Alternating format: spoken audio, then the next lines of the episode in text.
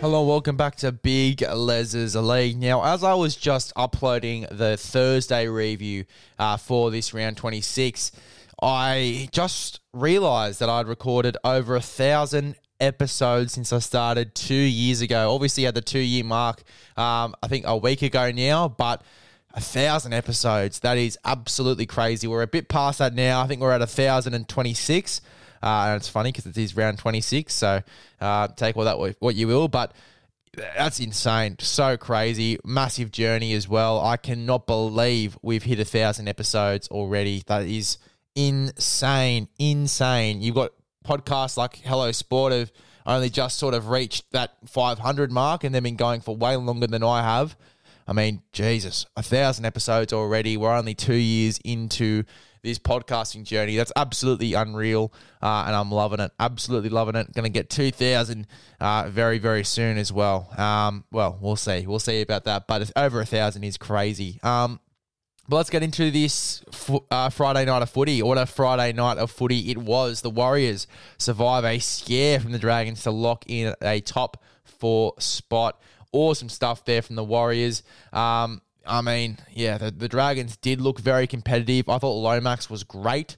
Um, he obviously left the field in the 26th minute mark for a HIA, which he passed, but um, he was sensational. Sensational, I thought, uh, at centre there for the Dragons in a losing side. I thought he was great, uh, at least for most of the game.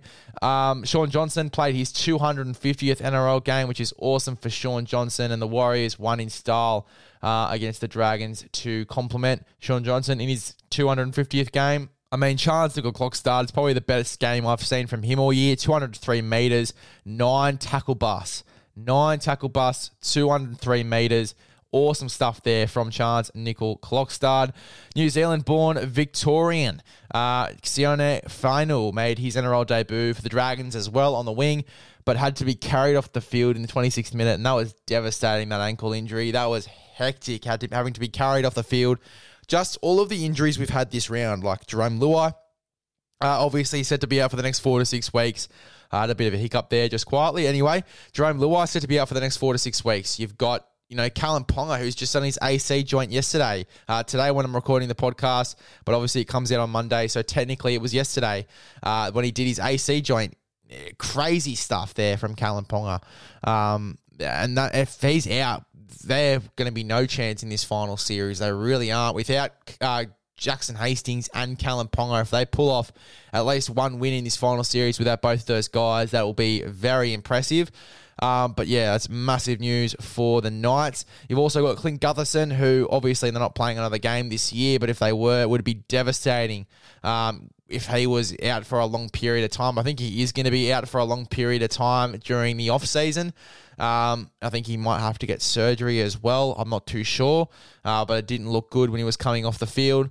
Um, but there were so many injuries this week, so many injuries. Uh, even Reuben Garrick obviously is injured um, and didn't get to play this round, but um, yeah, super devastating stuff for all of these sides who are missing some of their key players and uh, Sione Fainu to do that in his debut as well. So devastating, that ankle injury. Um, Addin Fonua-Blake, though, on the positive side, ran for 216 metres. Tohu Harris made 179 metres as well in this game.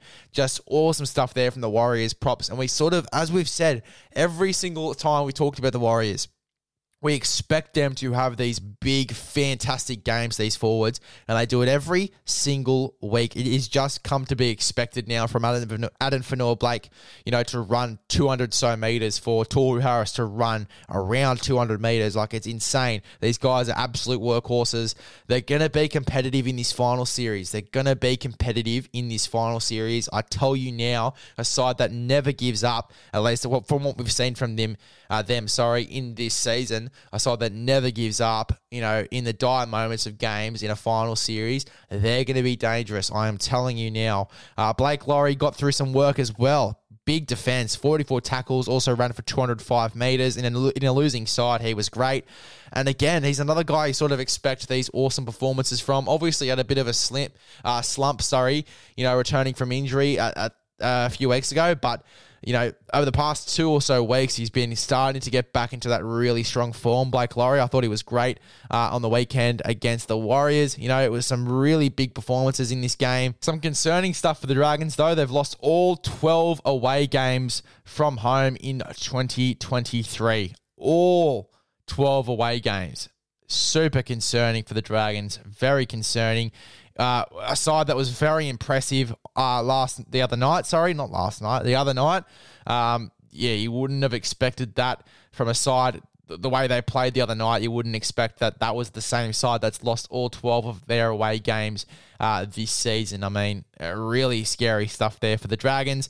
Uh, another devastating blow for the Warriors as well is Luke Metcalf. Uh, I think he did his hamstring, and I think he might be in a bit of Barney going into the next few weeks as well. I'm pretty sure he's going to be out for an extended period, at least four weeks.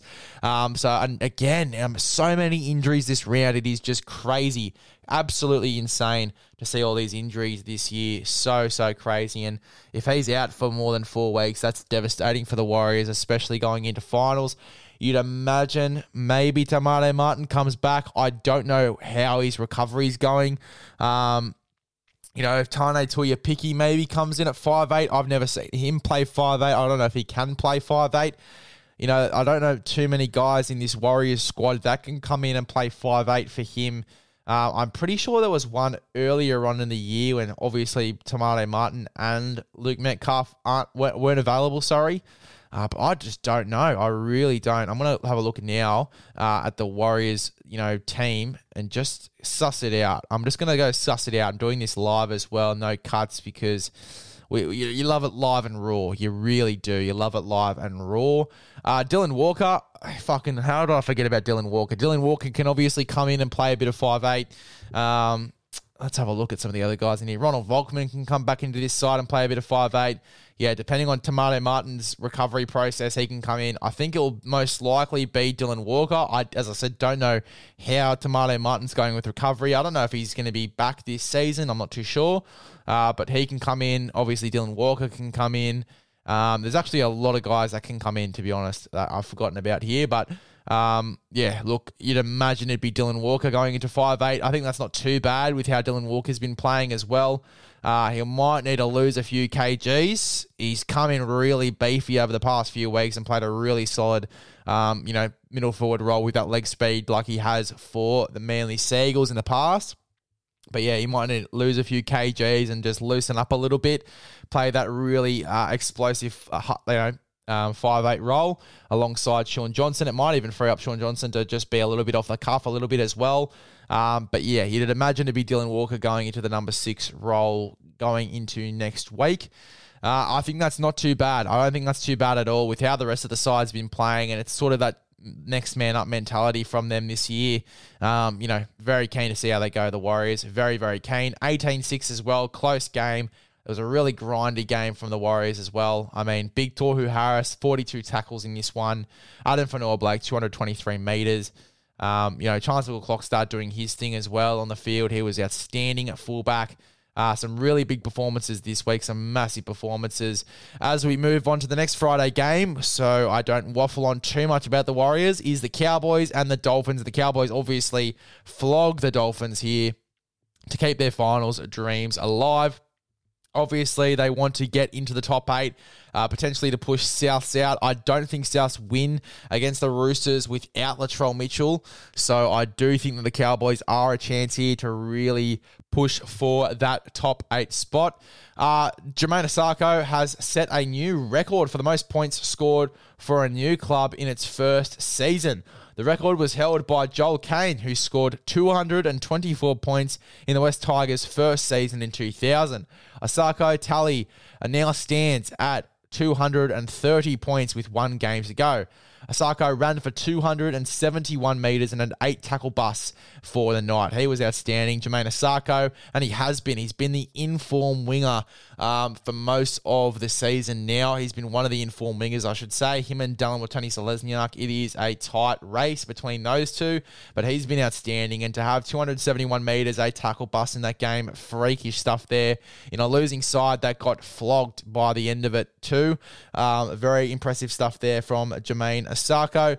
Uh, Josh Kerr was placed on report and sent to the sin bin as well in the 28th minute for a hip drop tackle on Murray Taulagi. Unfortunate there, and he could be suspended going into next week.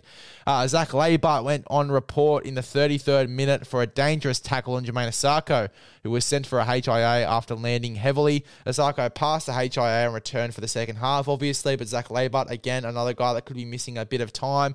And especially when you've got a guy like Valentine Holmes still out with suspension, that's a little bit concerning.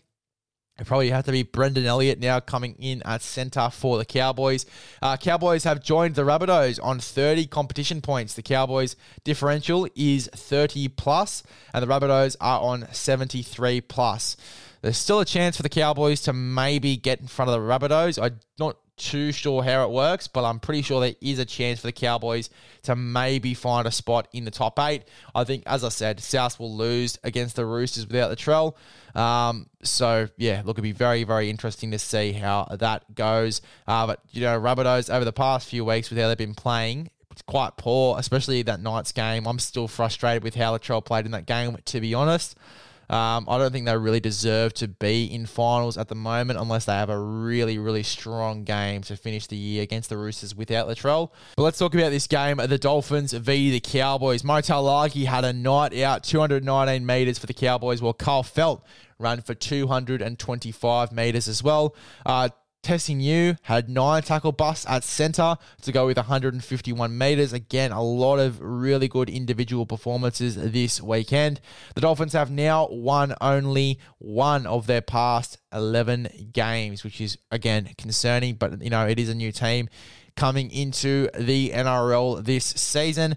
Uh, obviously, Cody Nikorima produced that 40 20 in the 22nd minute. That was outstanding. It was such a good play and a big moment in the game as well, that 40 20 from Cody Nikorima. Uh, let's talk about these jerseys. Fucking, I loved the Dolphins jersey. Loving the new Dolphins jersey. Best jersey they've put out all year. Should have been the actual jersey that they had, you know, all year this year. They've had some really shocking jerseys. They've had some really shocking jerseys.